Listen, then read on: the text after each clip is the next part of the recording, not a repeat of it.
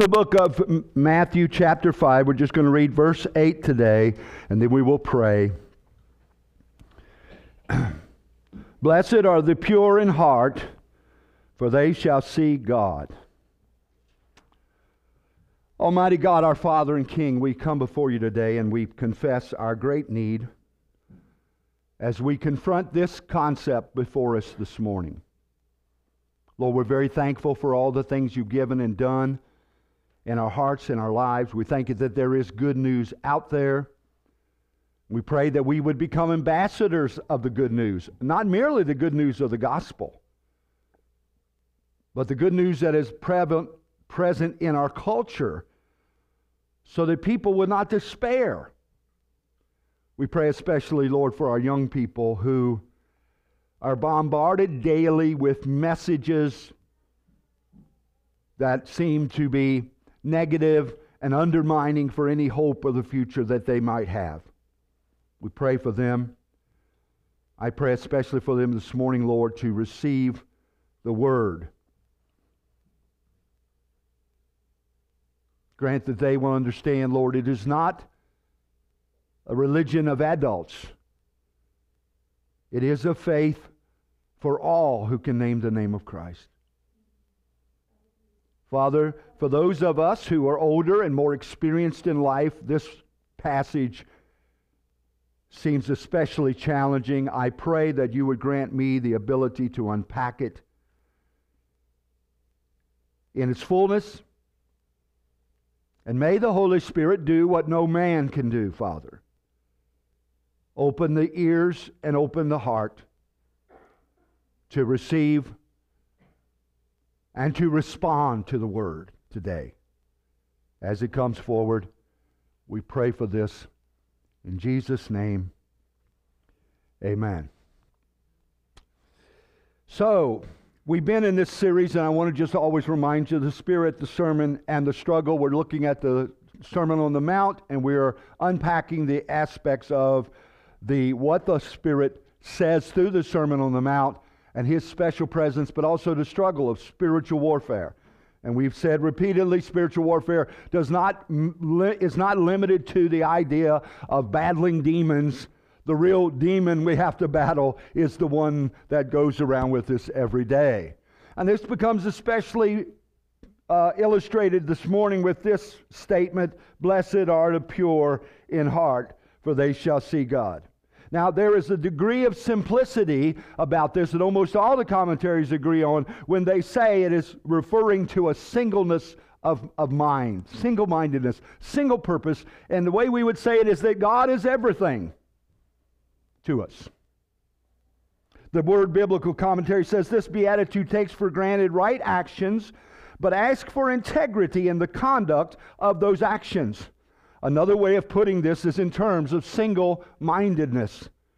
Then you see the New International Bible Commentary, which says the primary reference is to single-mindedness, to be freed from the tyranny of the divided self. That is, God is everything we look at, everything we want, everything we desire, pure in heart. God is first and foremost in our minds and in our hearts. Now, the writer of the book of James says this in chapter four, verse eight. Notice the echo.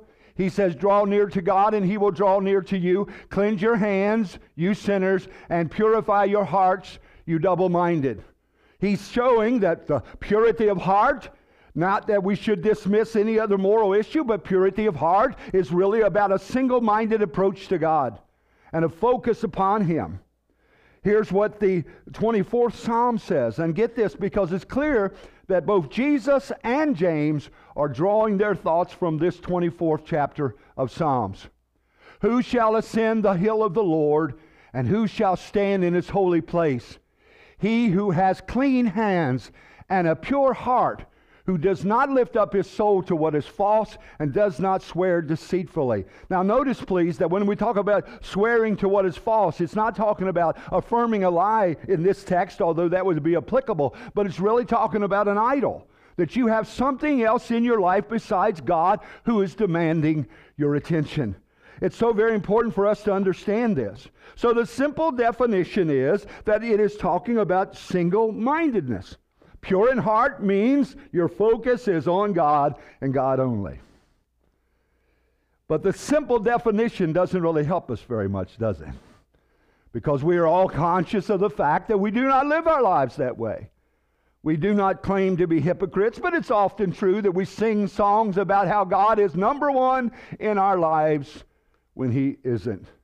We have this idea.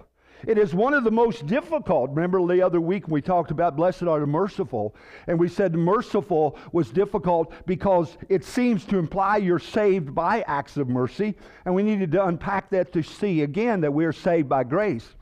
But notice that this one is difficult as it relates to the others. Again, the Word Biblical Commentary says, this beatitude is the most difficult to relate to the others, perhaps to indicate that even for the downtrodden and oppressed, for those to whom the good news of the kingdom comes, an inner purity is also required and is not something that can be predisposed. In other words, you cannot say, well, I'm a downtrodden, I'm a victim, I'm oppressed, surely I'm going to get in because of that. And He says, no, no, even the people that mourn and go down the list we've already looked at, they have to have purity of heart. Now notice this, it's not pick any three of the Beatitudes.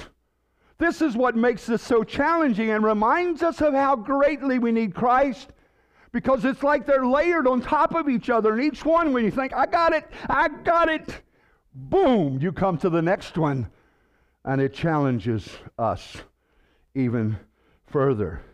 Now, this is not something new, by the way. John Chrysostom, who died, one of the church fathers, who died in the year four oh seven, in commenting on this passage says this, there are many who show mercy, who refuse to rob others, and who are not covetous, but who still may remain entangled in sins like fornication and licentiousness.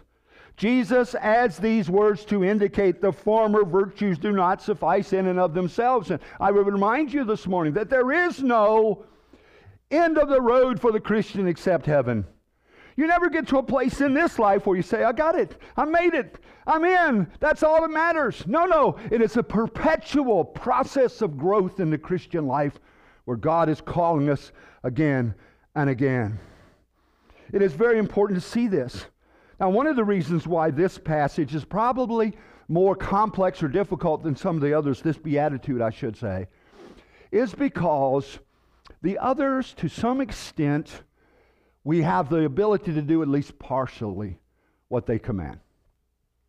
So our last beatitude was, blessed be the merciful, and most of us can relate to that. Most of us are merciful.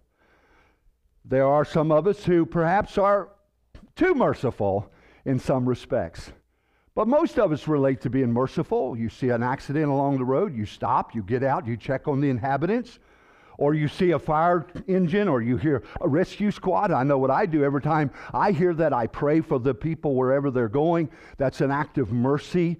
Many of us might bite our tongue when we're in the line at Walmart or somewhere because we know the cashier may have had a bad day and we're going to cut them some slack. So we know how to be merciful.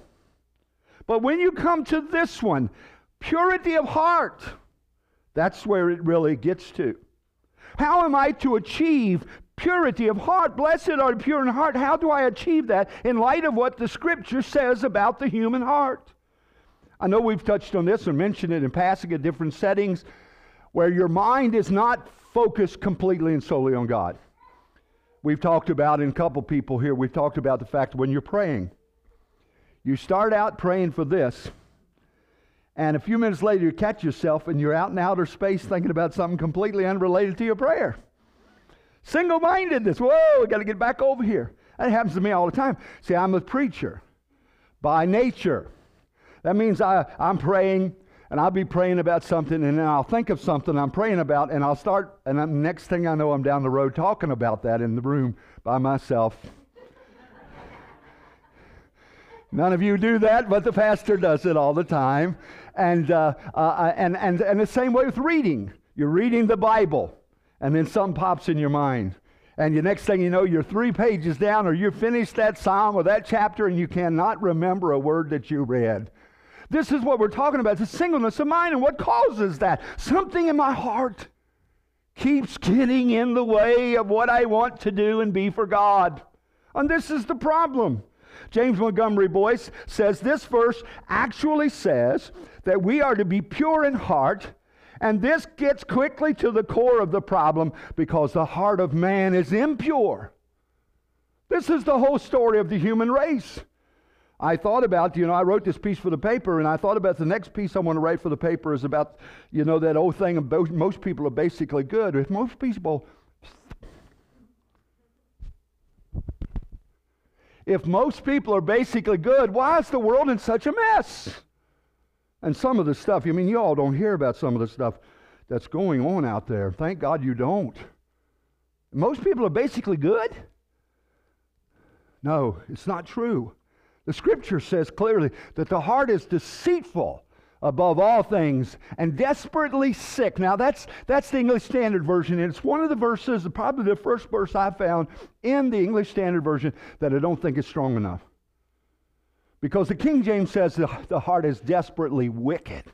And a little bit of difference between wickedness and sickness. Sickness, you think, I can recover. But the Bible describes a heart that is so wicked, you can't fix it. So what am I supposed to do? Purity of heart. Have a pure heart. Are you kidding? When my heart is so corrupt and twisted. This is the problem of humankind. I've told you this many times, but I repeat it. The great Gilbert Chesterton, who was a Catholic apologist in a previous century, said that the, the original sin can be proved by opening the newspaper and looking at the madness that we embrace and defend. Oh God, our hearts are wicked and broken, and we come to this passage then, and we hear that kingdom people are supposed to have a pure heart. Now, for those of us who perhaps feel as though I'm not that bad, and we believe in common grace, which says we're not as bad as we could be. God restrains. It isn't pure accident that there's only been a few Hitlers in human history, and Genghis Khans, and, and other people of that heinous nature. That's not accident. That's God restraining wickedness and keeping it from being as bad as it could be. And if you here today are saying, oh, I'm not as bad as that, give God praise and give God credit, and don't take it upon yourself as though you somehow have risen above the problems of all humankind. Listen to Psalm fifteen. I have to read it because it's very long, five verses, but it's a little big for a couple of slides. I want you to hear it, and I want us to think together about which one of us has never ever transgress these thoughts. O Lord, who shall dwell in your tent? Who shall dwell on your holy hill? He who walks blamelessly and does what is right and speaks truth in his heart. He who does not slander with his tongue and does no evil to his neighbor, nor takes up a reproach against his friend, in whose eyes a vile person is despised.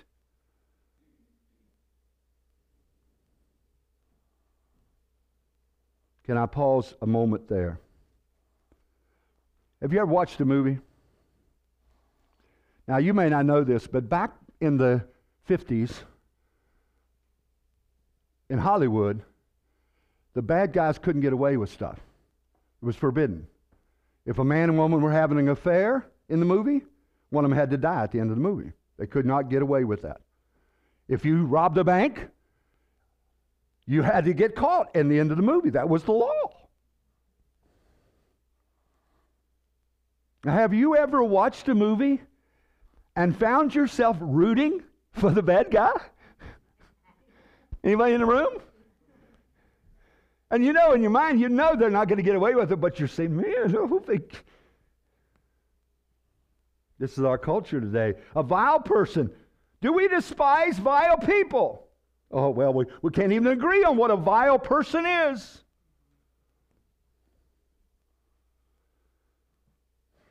In whose eyes a vile person is despised, but who honors those who fear the Lord. who swears to his own hurt and does not change, who does not put out his money at interest, and this is an individual relationship, not a business, if you're in business, and does not take a bribe against the innocent. He who does these things shall never be moved. That's purity of heart. That's the, that's the Old Testament Beatitudes. And you can see that. What do we do now? We're in trouble. Listen to this passage. Remember when, when, the, uh, when the disciples came and the Pharisees talked to them about washing their hands. You don't wash your hands before you eat. And some people manufactured the old saying, cleanliness is next to godliness. That's not in the Bible. You should be clean. We want you to be clean. My wife wants me to be clean. I try to bathe at least twice a week. Wednesdays and Sundays, you don't come by any other day. It's not true, but it's funny. And they said, you don't wash your hands before you eat. You're defiling yourself. And Jesus says this, what comes out of the mouth proceeds from the heart and defiles a person. For out of the heart come evil thoughts, murder, adultery, sexual immorality, theft, false witness, slander. In Mark's list, it gives even more. He says, these are the things. That's what's in there.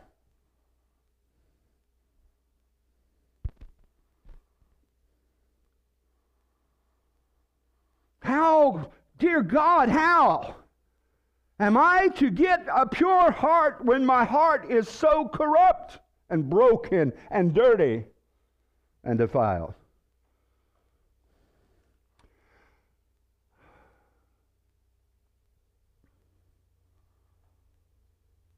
We're in a mess. We're in trouble, aren't we? I wish I could see the hand of everyone who will say to me today that you can control your dreams. Lisa wakes up sometimes. I wake up sometimes, and she's talking about this awful, these awful dreams. I, I, I have a recurring dream, and, and, and just stay with me, okay? I'm always, I've always done something like killed somebody, and they're going to send me to jail, and I'm living with the fear of I'm going to be in a cage the rest of my life. Now, why do you dream dreams like that?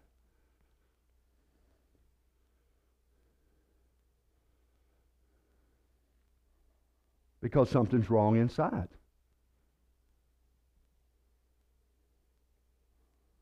We, are, we, we, we have this beatitude. The kingdom people are people that have a pure heart. God is their only concern. And every one of us have to nod our heads in agreement that it is not how we live our lives. Listen to D A Carson. He says, purity of heart must never be confused with outward conformity to rules. Remember what Jesus said to the Pharisees. He said, you guys clean the outside of the cup, but inside it's full of dirty stuff. Clean the inside if you're so good, is his point.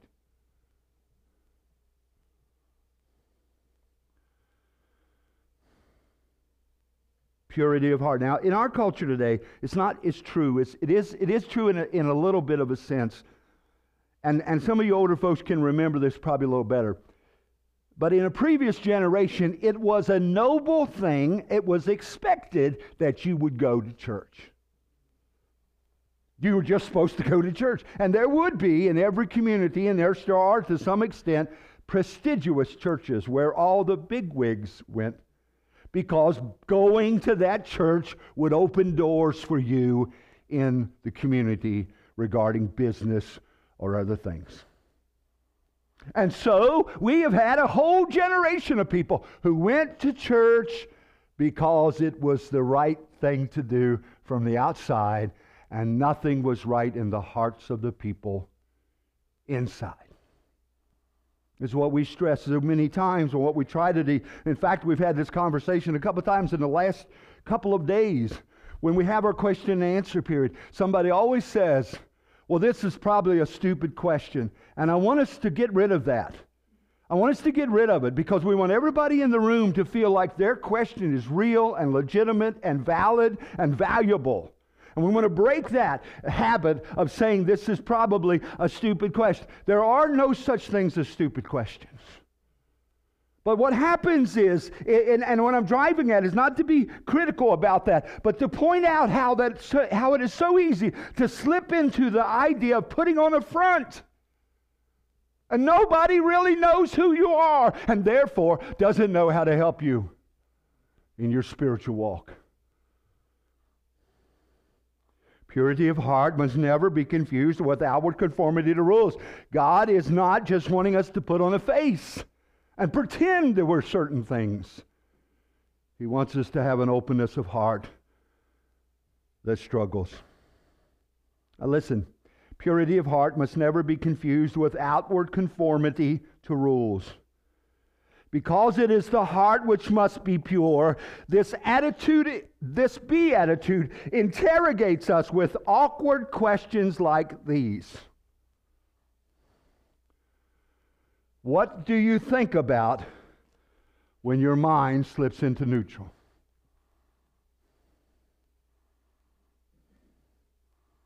When you sit down and your mind just wanders, where does it wander? Two.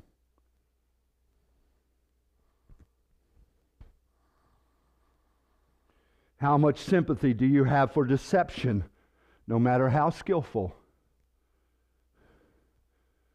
God in heaven, we live in a culture that just lies to each other all the time. And nobody expects anything different. How much,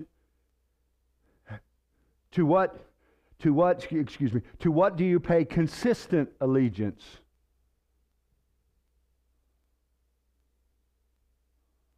What do you want more than anything else? You may think this is a little odd, but I tell you today that I had a Christian person say to me, a while back now, they do not attend our church. And the conversation came up about music. And there was a song they didn't like.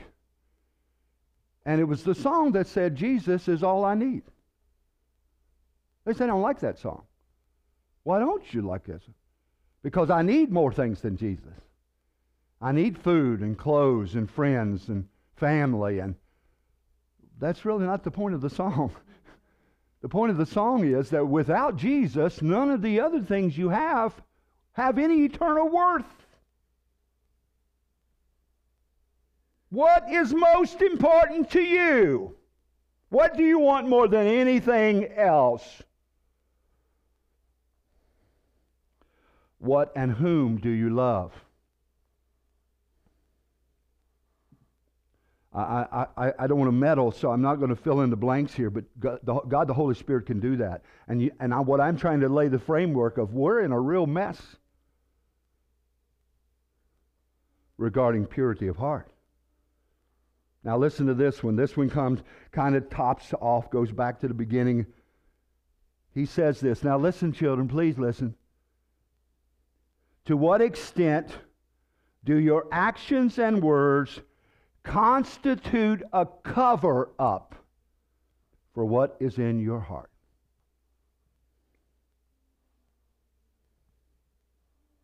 To what extent do your actions and words constitute a cover-up? In other words, you found out how to do the certain things and say certain things, but you only do them so nobody knows what's really happening in here. And we do it even in the church. I've told you before, and it's dangerous. It's a dangerous confession. And I don't think I'm as bad as I once was.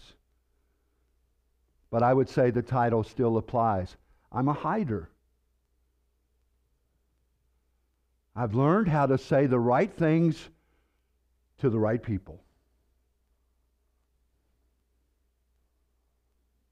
Sometimes for convenience, sometimes for protecting myself from personal hurt.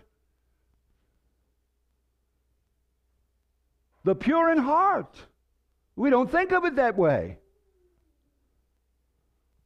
So we come to this question. Oh God, blessed are the pure in heart. And I, I see that I,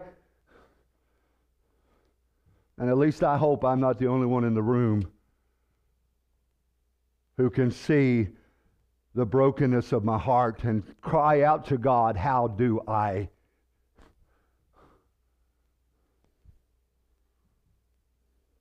Well, let's get some of the good news, okay? We laid out the bad news today. We're in a mess. So let's get to some of the good news. Number one, blessed are those who are pure of heart now by virtue of God's justifying work of grace.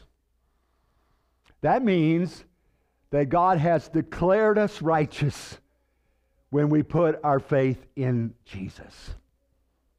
And God does then, in that moment, what you and I can't do. He creates a clean heart. He gives you a clean slate and puts you on the right path. Listen to this passage from Psalm fifty-one, which we read last week. Actually, I'm going to read Psalm fifty-one to you. Create in me a clean heart, O God, and renew a right spirit within me. Now, let me back up just a moment. We're talking about David, and this is at the point where David has committed adultery with Bathsheba. He slept with a woman he wasn't married to. He killed her husband to cover up the crime when he found out she was pregnant.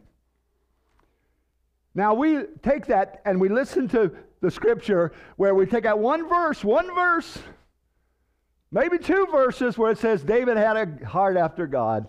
I think that's in the New Testament, in fact, but if I'm wrong,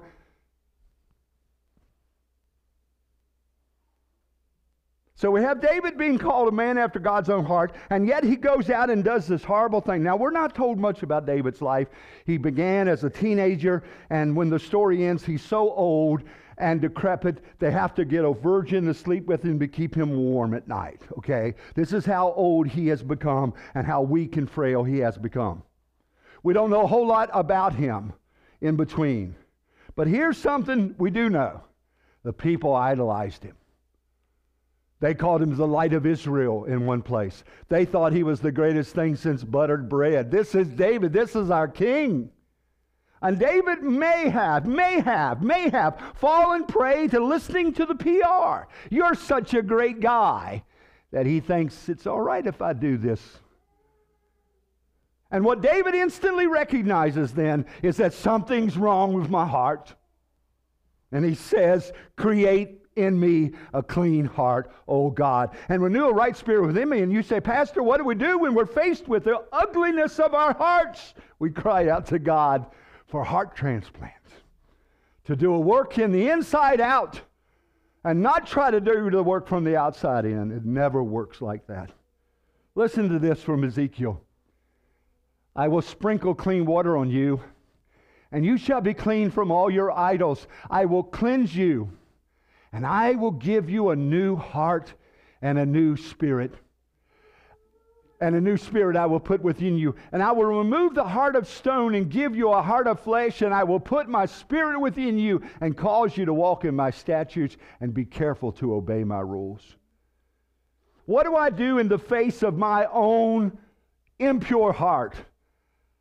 I don't just take up a new habit and try to do a little harder. I cry out to God for a new heart, a new start, a new beginning. And I can tell you, children, please hear it.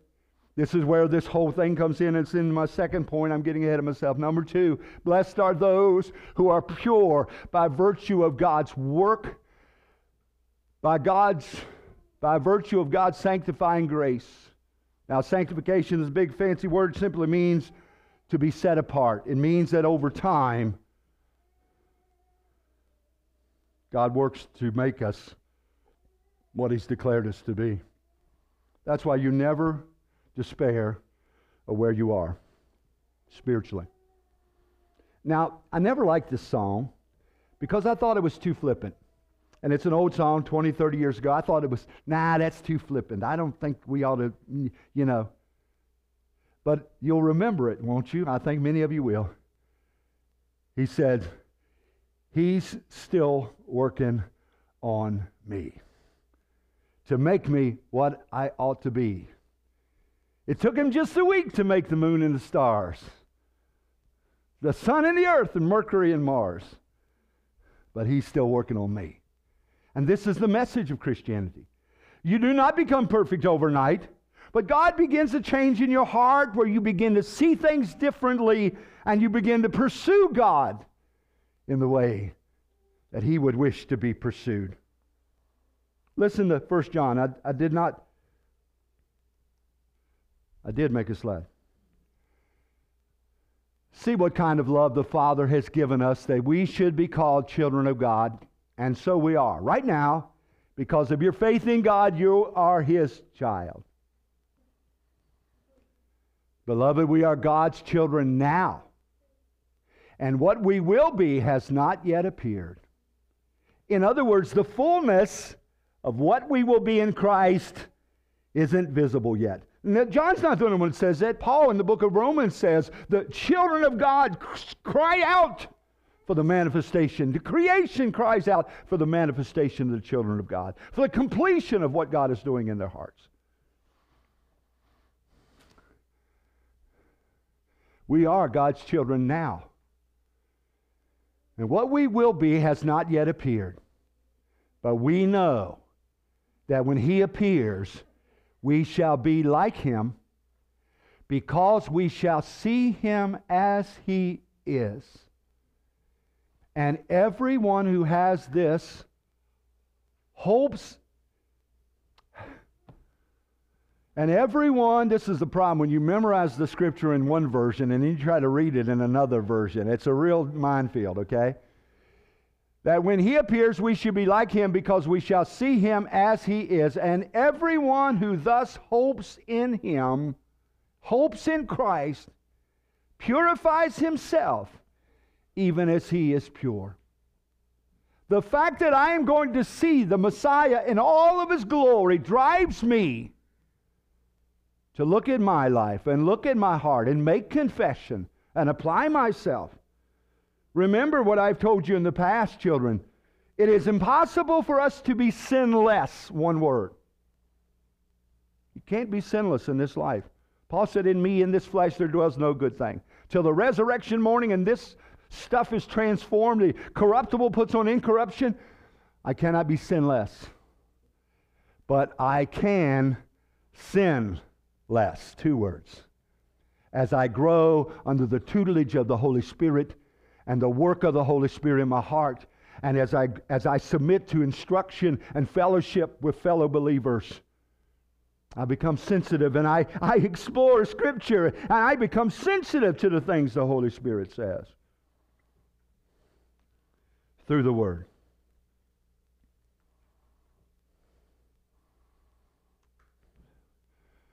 Children, when is the last time you wrestled with something?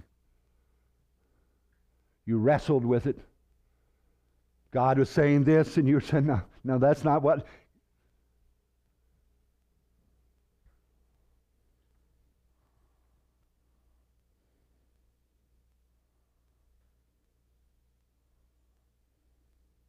Thirdly, blessed are those who will be pure in heart when they stand before Him in glory. We start out and we recognize the brokenness of our heart. Can you imagine the people that Jesus is crying out to, or He's speaking to that day, and they hear this and they say, blessed are the pure in heart, those who are single-minded about God.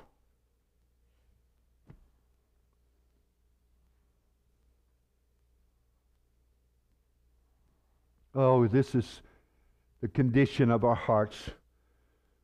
We're drawn aside all the time. In fact, listen to this passage from James.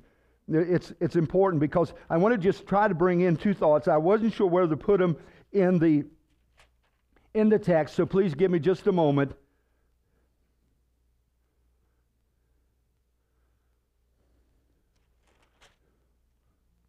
Hear this first. Let no one say when he is tempted, I am being tempted by God. For God cannot be tempted with evil, and he himself tempts no one. But each person is tempted when he is lured and enticed by his own desire. Temptation proves that I'm susceptible to things, and I overcome those temptations through the presence and power of God. And when I don't, I cling to God. I cling to Him. I remember that He said, whosoever comes to me, I will not cast out.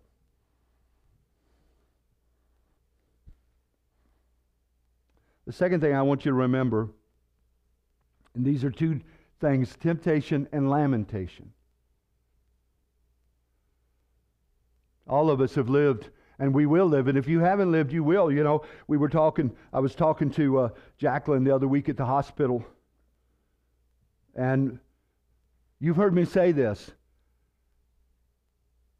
And I, I, I, I don't say it in a spirit of boasting, uh, but gratitude. And you might think it's an exaggeration, but where, where I stand, I don't see it as an exaggeration.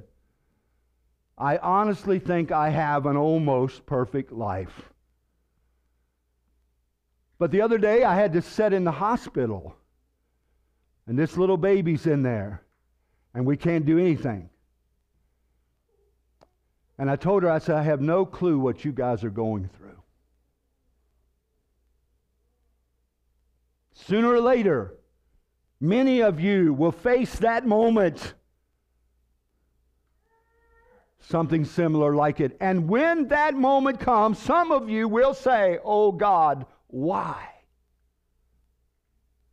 And you should not think that that question proves the impurity of your heart, but that God may be using that to draw you to the place where you realize that if I do not have Him, I do not have anything. And I grow in my relationship with God, and I cling to my faith in Him. And I see that with every failure, with every trial, with every test, that I become, the shackles of this life are broken off. And one day, it happens. And we see Him. And these bodies are changed. And the dead wake up and come from the graves. Their bodies wake up and come out of the graves. And we see Him. This is what I would suggest to you and leave with you this morning about the pure in heart. That it is not just about all kinds of other things, but what's going on in here. And though the problem is so great, listen, listen, listen. He chose to save you knowing how bad your heart was. In eternity past, He chose us in Him before the foundation of the world. He knew how bad you were. That's why you don't have to be a hider like me. Because He knew how bad you were. And He says, oh, it's, it's incredible. When you go back to the Old Testament and read the book of the law, Moses, and, and it's, God is talking through Moses. And He says, you're bad, bad, bad, bad, bad, bad, bad. And I'm choosing you to be my people anyway. Wow. Wow, this is the message. This is the hope of the gospel, children. That the brokenness and darkness of our hearts is not the end of the story. We serve a great God who rescues and redeems and makes us what He calls us to be. Amen. Oh God, our King and Father, thank you so very much for this day.